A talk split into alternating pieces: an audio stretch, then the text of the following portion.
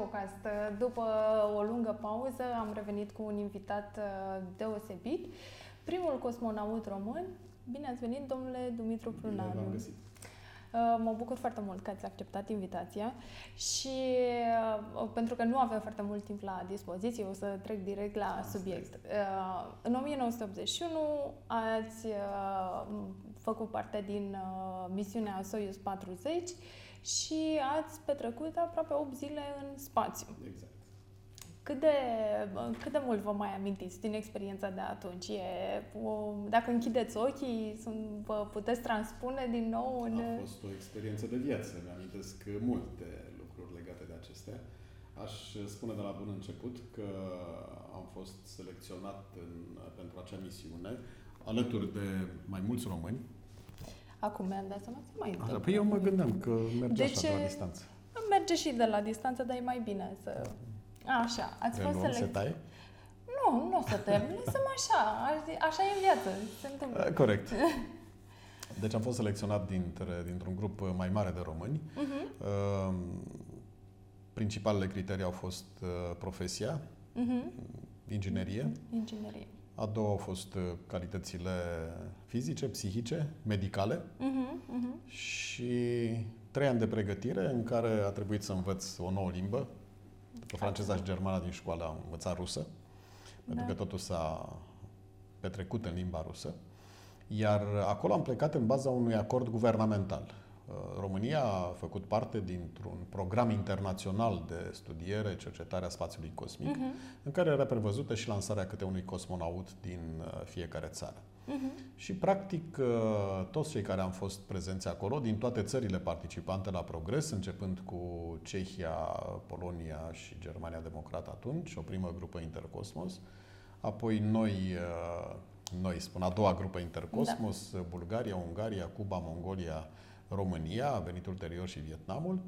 Uh, Toți din aceste țări am fost ofițeri în misiune în străinătate. Mhm. Eram ofițer român în misiune în străinătate, subordonat atașatului militar de la ambasada noastră de la uh, Moscova, Mhm. cu toate obligațiile și beneficiile, în ghilimele, pe care le presupunea acest statut. Da, da, da. E bine că ați precizat că... în Da, ziua este de bine astăzi, pentru că uh, unii sunt foarte nedocumentați, ca să nu mai spun, Mhm. dacă, ca să nu mai spun și tendențioși în privința a ceea ce am făcut eu și ce Da. reprezint eu. Și De aceea am pun, ținut să uh, specific. Foarte bine, foarte bine. Sigur. Că chiar uh, sunt uh, oamenii, pentru cei care nu știu, sunt anumiți oameni care comentează că cumva aportul uh, dumneavoastră ar fi mai puțin semnificativ pentru că s-a întâmplat Nu, dar unii chiar în comentează că contextul- aportul meu a fost din partea Uniunii Sovietice. Exact, exact. Ceea Contră, ce... nici pe departe. Deci Da. am fost trimis în misiune să mă Mhm. pregătesc să zbor în cosmos în numele României. Am Da, efectuat da. experimente românești și m-am întors acasă unde mi-am continuat activitatea de ofițer în cadrul aviației militare. Exact. Sigur. Uh, Chiar îmi pare rău că aveți uh, parte și de astfel de comentarii și de-aia zic să ne întoarcem la lucruri mai plăcute, Ok, ne întoarcem de acord. la spațiu. Să vă întreb, uh, cum miroase în spațiu? Oh, e foarte interesant pentru că în spațiul cosmic, la bordul stației orbitale, unde am fost eu, există un miros tehnic. Mhm. Desigur, e foarte nepoetic ceea ce spun eu, dar uh, pentru cei care au uh, lucrat în aviația militară, care au intrat Mhm. într-un avion militar, există un miros specific de metal cu puțină vaselină, uh, un miros care se recunoaște imediat de către profesioniști. Ei cam la fel mirosea și în stația orbitală, deși foarte puțin persistent. Existau filtre de aer, filtrau tot felul de mirosuri, uh, dispozitive de regenerare a oxigenului din bioxidul de carbon, Mhm. dar E- probabil voiați să știți dacă miroase a flori de Da. tei sau... Deci nu. și oricum în e- exteriorul navei cosmice n-are ce să miroase, pentru că nu există aer. E, da, da, Exact. da, da. Deci, practic, e tot, un, e tot de la noi. uh, Ce, Exact, exact, exact. Um, ce ați luat cu dumneavoastră când ați plecat în spațiu? Ați avut, că știu că fiecare um, astronaut își poate lua niște obiecte. Uh, Da, noi aveam dreptul să luăm până la un kilogram de lucruri personale. Uh-huh.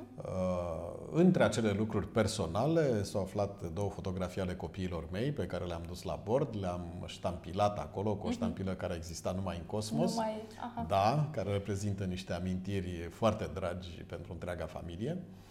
Uh, am mai dus niște efecte filatelice care pe atunci nu prea înțelegeam eu mare lucru ce se face cu ele uh-huh. și ni le-au dat niște prieteni. Duceți-le sus, le ștampilați acolo și pe aia le aduceți uh-huh. înapoi. Le-am adus înapoi, le-am dat pachet așa cum le-am adus și după aceea am aflat cam ce valoare aveau ele ștampilate în Ah, spațiul fiind- cosmic. Da, da, da. Da, eu nu eram filatelist uh, și, Și n-ați- nu știam exact Ah. uh, ce se întâmplă. Da. Bună, Uh, bună idee. Și am mai avut uh, și alte lucruri personale despre care am și scris uh, Da? prin biografiile mele, da. Uh, unde găsim? Unde să... Biografia unui cosmonaut, scrisă de Ani Muscă, în 2012 a ieșit Mhm. la editura Adevărul. și acolo găsim toate... Uh, Da, căutați, căutați. Mhm. Mai sunt lucruri interesante pe care le-am sus.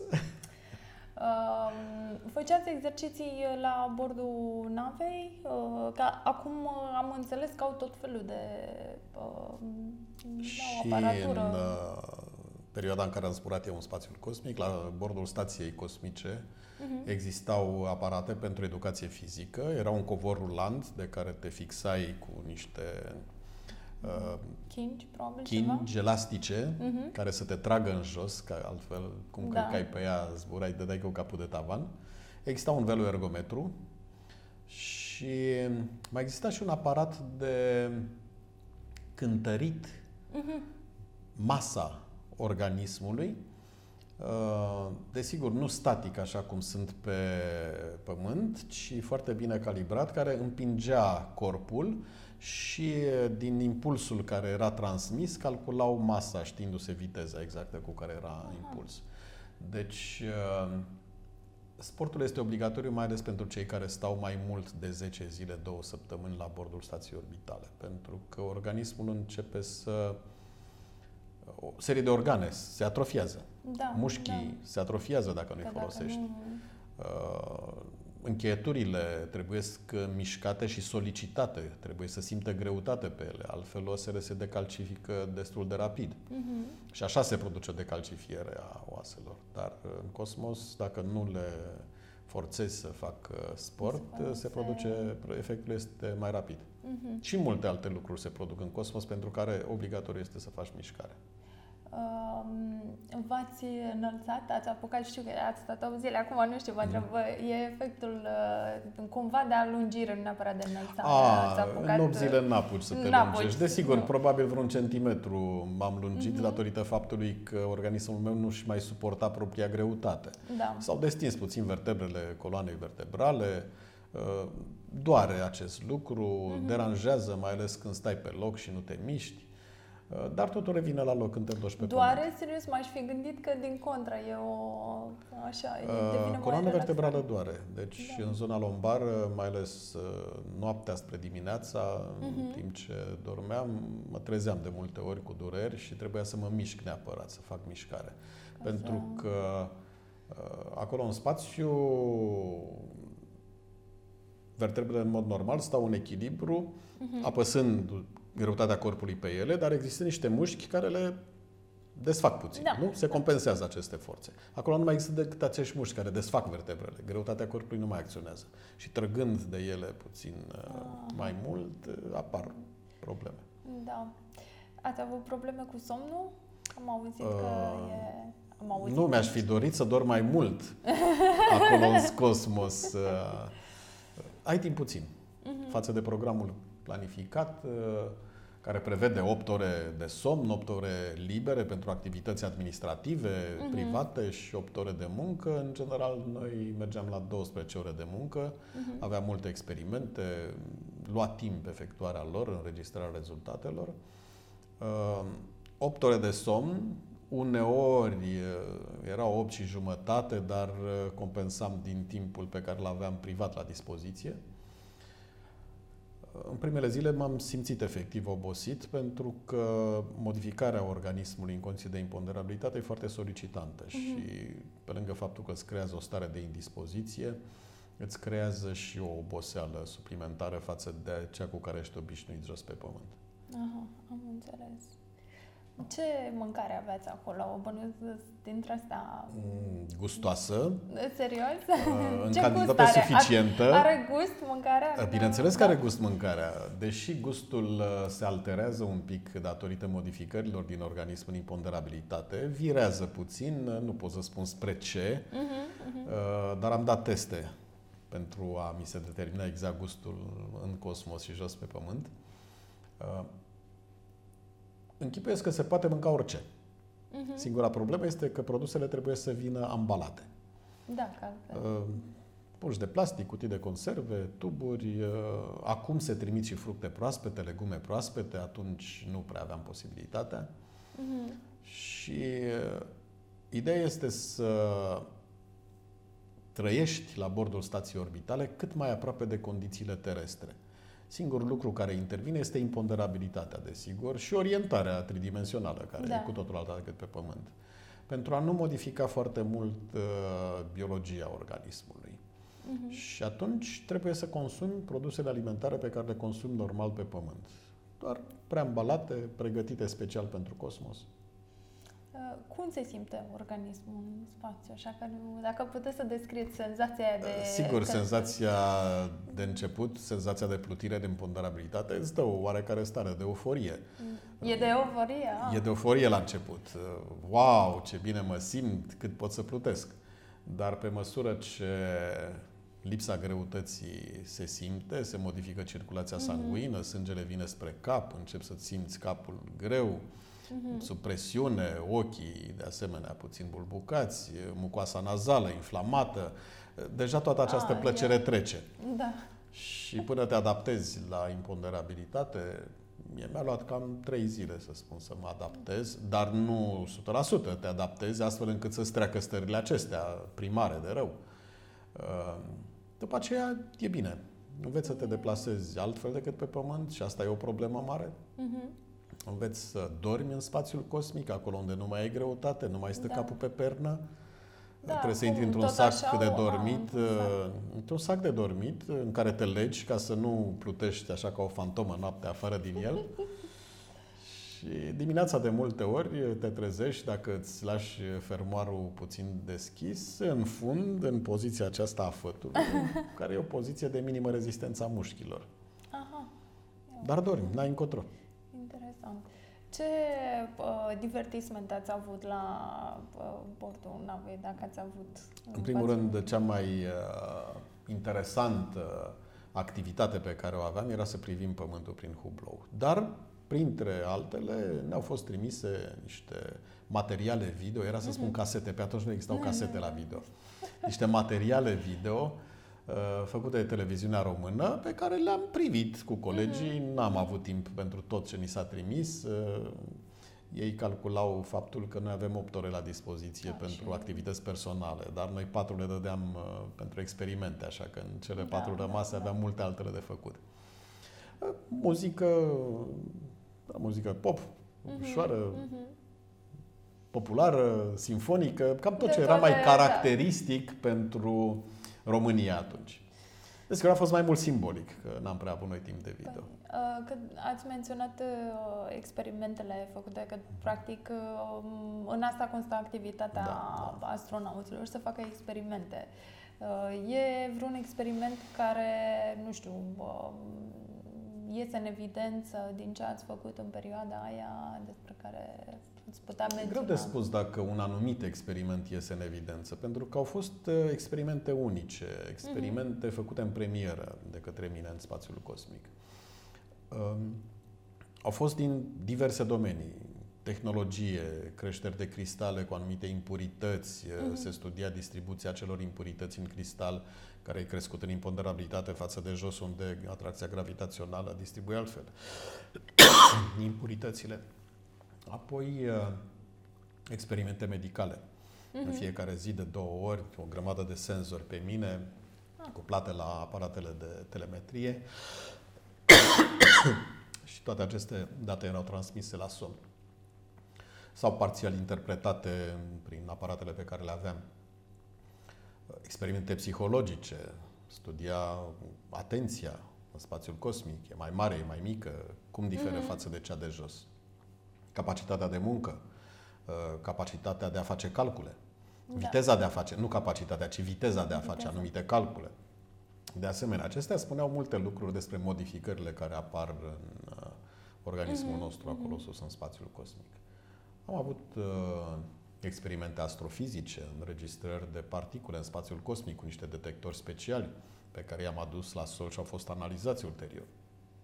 Măsurarea radiației cosmice la, uh, pe diferite uh, porțiuni ale orbitei noastre, uh-huh. să se vadă cum variază deasupra Pământului și se cunoștea faptul că există o anomalie deasupra Atlanticului de Sud, anomalia Braziliei sau Atlanticului de Sud și eu a trebuit să determin care era profilul acestei creșteri de radiații uh, pe un anumit parcurs al orbitei.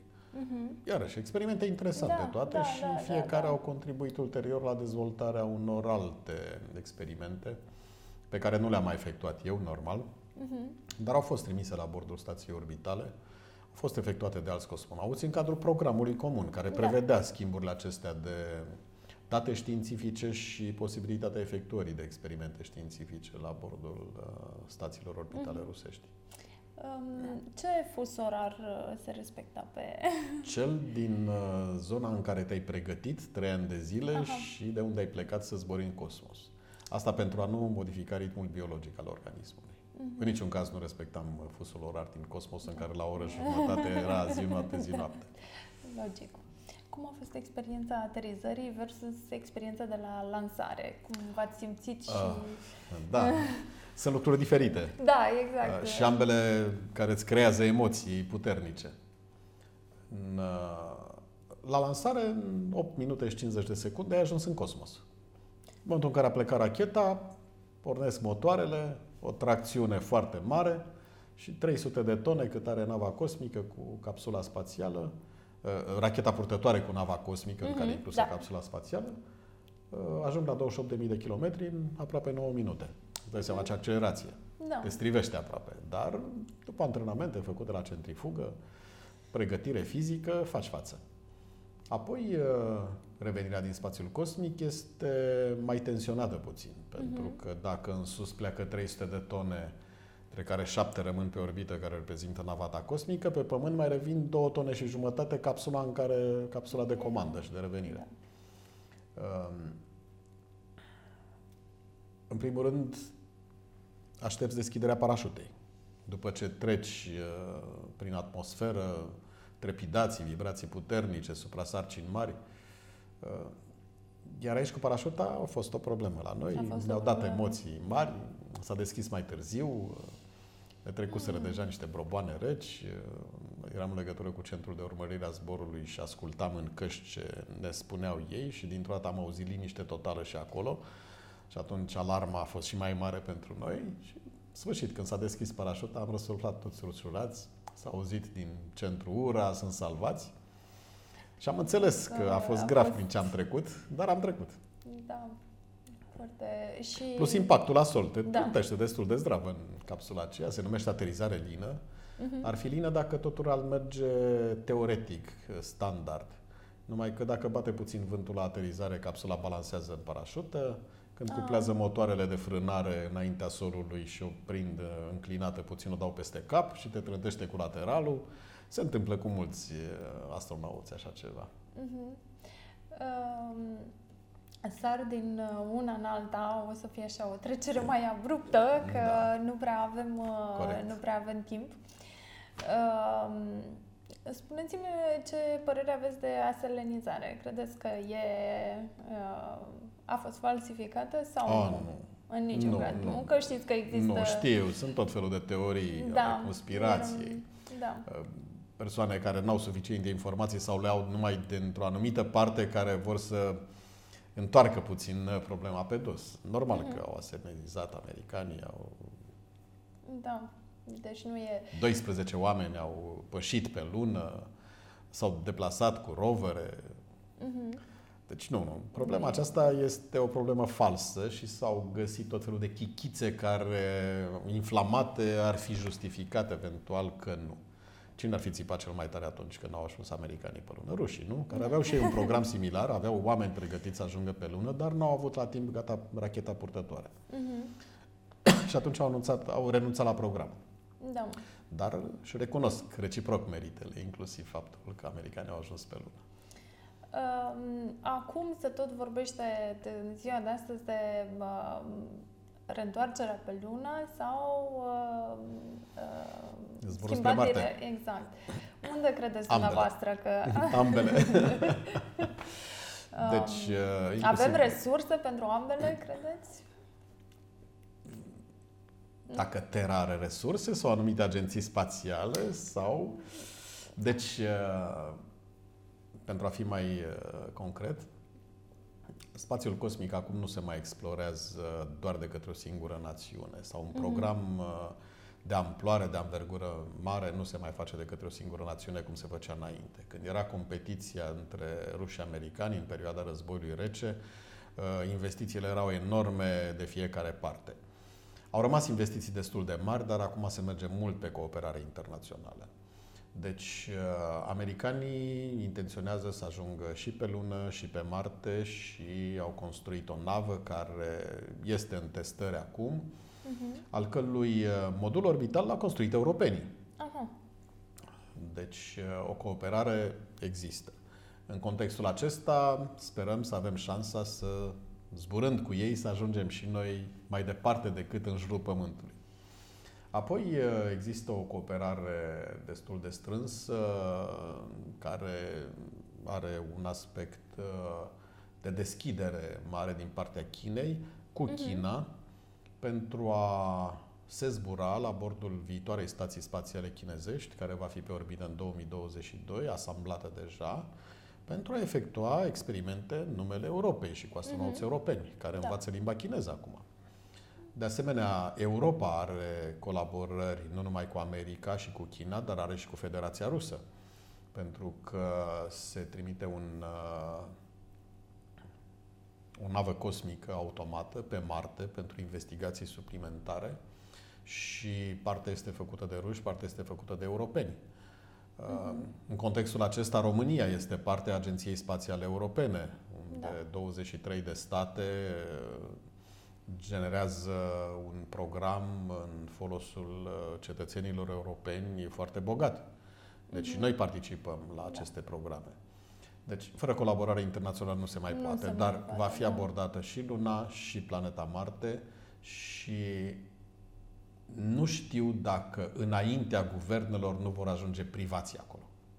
Păi deja Elon Musk, exact, exact. La, la el vă și gândeați, bănuiesc. Și am la, la că sigur. și Jeff Bezos. Jeff Bezos, de asemenea, Jeff Bezos uh, își construiește navele și își uh, dezvoltă programul spațial puțin pe alte principii decât uh-huh. cele pe care și le dezvoltă Elon Musk. În Elon Musk sens? este miliardar, are o avere personală de aproape 4 miliarde. Jeff Bezos este cel mai bogat om din lume. Jeff Bezos, mm. care e proprietarul rețelei Amazon, al unui trus de presă, Washington Post și alte, multe alte afaceri, el nu dorește să fie finanțat absolut deloc uh, prin contracte guvernamentale. Strict contracte private. Aha. Elon Musk are contracte cu NASA are. pentru a trimite nave cargo la bordul Stației Cosmice Internaționale și da. pentru a dezvolta alte programe. De asemenea, deci se bazează într-un fel și pe contracte cu guvernul. Da, da. Pe da, când da. Jeff Bezos nu. Da, că nu are nevoie. Dar ambii, ambii visează să ajungă pe Marte, iar Elon Musk a declarat că prin 2040 o să aibă o colonie de câteva mii de oameni pe Marte. Mm. Îi urez succes. Credeți că e posibil? Uh, da. Da? Da. Dacă... Deci, uh, primul uh, lucru pe care aș dori să-l văd este ca acel contract pe care l-a încheiat cu miliardarul japonez de a-l trimite în jurul lunii peste 5 ani de zile se realizează. Uh-huh. Și nu numai pe el, cu o orchestră întreagă de muzicieni, adică da, mergem da, cu alai dacă mergem. Da, exact, dacă tot uh, e bal. Acela va reprezenta un test deosebit pentru cea mai grea rachetă pe care o construiește Elon Musk, uh-huh. uh, Big Falcon Heavy, BFH, um, o rachetă care poate să ducă 100 de tone pe o orbită spre lună se realimentează în zbor de la o altă rachetă similară, deci combustibilul consumat pentru a o duce în spațiul cosmic este din nou pompat în ea pentru a se duce mai departe mai spre Lună sau spre Marte. Da. Sunt niște concepte noi, tehnologii noi, pe care privații le caută, le descoperă, le utilizează pentru că le aduc un beneficiu mai mare decât dacă nu le folosesc. Sau mm-hmm. dacă mhm. folosesc ceea ce folosesc da, și guvernele da, acum. Da. E foarte interesant. Dar exemplul lui Elon Musk de a-și readuce rachetele purtătoare înapoi pe Pământ, a le realimenta și a le trimite din nou în spațiul cosmic, au generat rapid reacții și în rândul unor agenții guvernamentale. Uh-huh. NASA studiază și ea astfel de module. Uh, Agenția Spațială Europeană dezvoltă un proiect cu o machetă mică, dar care să testeze tehnologia și software-ul care este necesar pentru a controla o astfel de revenire. Iar China dezvoltă și ea un, uh, un proiect cu o rachetă care mhm. revine mm-hmm. din spațiul cosmic și normal că diminuează mult costurile. Da, da, da. Apropo de rachete, știți pe cei de la Arca? Uh, Arca da, știu. Uh, că am înțeles că și ei se pregătesc să lanseze o rachetă în decembrie. Serios? Așa am auzit. Ei se pregătesc de mulți ani să ajungă în spațiul cosmic. Da, e companie românească, privată, care um, încearcă de câteva Dar n-au reușit nimic până acum semnificativ. Da, știu doar că o vreme au încercat de aici din România, după care s-au mutat în state. Acum nu mai știu. Mă rog, nu ce... comentez, nu comentez uh... din ce cauză au plecat, da. ce încurcături financiare au avut și aici, acolo, uh-huh. Cu ce proiecte, în, cu o publicitate extraordinară pentru niște proiectele care nu s-au dovedit viabile. Uh-huh. E problema lor. Da, da, da. Uh, spuneți-mi dacă vi s-ar propune să mergeți pe Marte. Acum v-ați duce? Mm, dacă mi-ar oferi un exercițiu până pe lună și înapoi, m-aș duce. Până pe... până pe Marte e cam mult, 2 ani și jumătate. Am și eu o vârstă. nu mai... Trebuie să găsesc argumente, nu? Păi da, da, clar. Bun, o să închei cu o întrebare legată, mă întorc la România. Suntem în 2018. Uh, ce, ce șanse mai avem să trimitem, să mai trimitem un astronaut în spațiu? Uh, teoretic avem multe șanse, practic uh, foarte puține. Teoretic de ce? Ca membrii cu drepturi de pline Agenției Spațiale Europene putem participa oricând la noi selecții ale Agenției Spațiale Europene. Uh-huh. Uh, și chiar dacă ar fi selecționați un număr limitat de cosmonauți, măcar din punct de vedere politic ar trebui să intre și cosmonauți din țările este europene care au aderat mai târziu la Agenția Spațială Europeană. Ultima selecție pe care o efectuat-o în 2009 um, s-au prezentat cam 8400 de tineri din toată Europa pentru a zbura în cosmos. Uh, cam ultimii 100 care erau pe listă după foarte multe teste uh-huh. erau foarte buni. Uh, s-a mai ras uh, având în vedere faptul că se cereau oameni multispecializați, care sunt și ingineri, și piloți, și, da. și chimii, și fizicieni și așa mai departe, au rămas 22, dintre care oricine ar fi putut fi pregătit și să zboare cu mult succes în spațiul cosmic, dar pentru că era nevoie doar de șase oameni, uh, au fost aleși uh, din punct de vedere politic. Dar nu politică de partid, ci politică de investiții în domeniul cosmic al statului din care fac parte. Aha, aha. Deci, care este contribuția Franței la programul spațial? Mare. Care este contribuția Germaniei? Mare. A Italiei? Mare. Danemarca are și ea contribuțiile ei. Anglia la fel. Și atunci a fost ales uh, un francez, un german, un danez, un englez uh-huh. și doi italieni. Mai facem o dată Deci șase au fost în final, dintre care și o femeie, Samantha Cristoforetti. Uh-huh. Uh, deci, ea e cam așa, ea e italian, da, da. da, da. Da, e și Luca Parmitano, tot italian. Uh, și din ăștia... Din ăștia din... au zburat pe rând, iar acum Alexander Gerst din Germania este pentru a doua oară la bordul stației orbitale, se va întoarce în decembrie uh-huh. pe Pământ, este comandantul stației orbitale, Uh, întotdeauna stația orbitală are un comandant, ca în orice echipă unde trebuie să existe o decizie fermă și un ordin ferm atunci când se întâmplă ceva, și stația orbitală are un comandant în care, în caz de necesitate, uh, criză, dezastru, Da, trebuie să fie... orice hazard, el uh, este cel care decide și tot echipajul trebuie să execute Da. ceea ce decide. Da, din cei dou- 22 a fost vreun român sau atunci Nu, noi nu, nici nu, nu nu. ne-am Noi nu înscris? făceam- nu, nu, nu, făceam nu, parte nu ne-am- din... Da, că era... Deci în 2009 noi nu Da, făceam parte da. încă din Agenția Spațială Europeană. Da, da. Mai că Agenția Spațială Europeană i-a mai trebuit un astronaut uh, pentru programul pe care îl desfășoară, făcând toate socotelile când și cum are posibilitatea să ajungă în cosmos. Și au zis că nu are rost să mai investească milioane într-o nouă selecție de la zero, ci trag linia în jos uh, Mhm. dintre cei care au fost deja trecuți prin Ciur și da, prin da, Dărmon. da, da. Și s-a întâmplat ca încă unul să fie neamț, Matias Maurer se pregătește să zboare în spațiul cosmic, învață și Mhm. limba chineză Că, na, și e intrat trebuie. deja în detașamentul de cosmonauți. Da. Mulțumesc frumos. Runda, uh, o să mai facem și runda Fulger. Eu vă dau începutul uh, unei uh, fraze sau uh, Mhm. al unei propoziții și dumneavoastră completați în Cu ce funcție vreau de experiența dumneavoastră am de înțeles. viață. da. Am căzut. De unde ați căzut? Din cer, când am revenit din cosmos. Exact. Aș ucide pentru? Am mai zburat odată? De fapt, n-aș ucide pe nimeni. Sunt pașnic. Um, am zburat. Cu avionul când eram student. Vreau neapărat să... Uh, să-mi văd toată familia sănătoasă și trăind foarte mulți ani. De frumos. Visul meu recurent este... De a ajunge pe lună. Toată lumea zice despre mine că... O, fie greu, părerile sunt foarte împărțite. Uh, Că n-am zburat degeaba în cosmos, oricum. Exact. Odată, când eram mic, Am văzut avioane pe cer și m-am îndrăgostit de zbor. excelent. Asta era un, ăsta era un subiect pe care n-am apucat să-l exploatez cu A, da. dumneavoastră azi, din lipsă de timp. N-aș pune gura pe...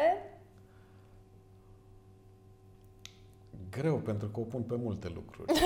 Eu testez cu gura de multe ori. Uh, Pe droguri. Dacă aș putea, m-aș îmbrăca numai cu... Băi, ce întrebări uh, E complicate. mai greu. Da, da, da, da, da. Cu haine de calitate, oricum. Mă scoate din minți când... Uh, Văd oameni stupizi. Habar n-am dacă... În următoarea sută de ani va mai ajunge cineva din familia mea în cosmos. Habar n-am, pe cuvânt. Am alergie la... Prostie. Am cântat... Uh, La chitară în liceu. M-am păcălit... O, de multe ori. În multe privințe am fost naiv în viața mea, dar mă rog, uh, Nimeni nu mă crede că... nu am fost în cosmos. Asta vis-a-vis de programul american pe lună. Nu? Pe mine mă crede lumea că am fost în cosmos. Bine. Ok. Uh, Asta a fost tot. Vă mulțumesc tare mult. plăcere. Mulțumim că v-ați uitat uh, și la revedere. Pa!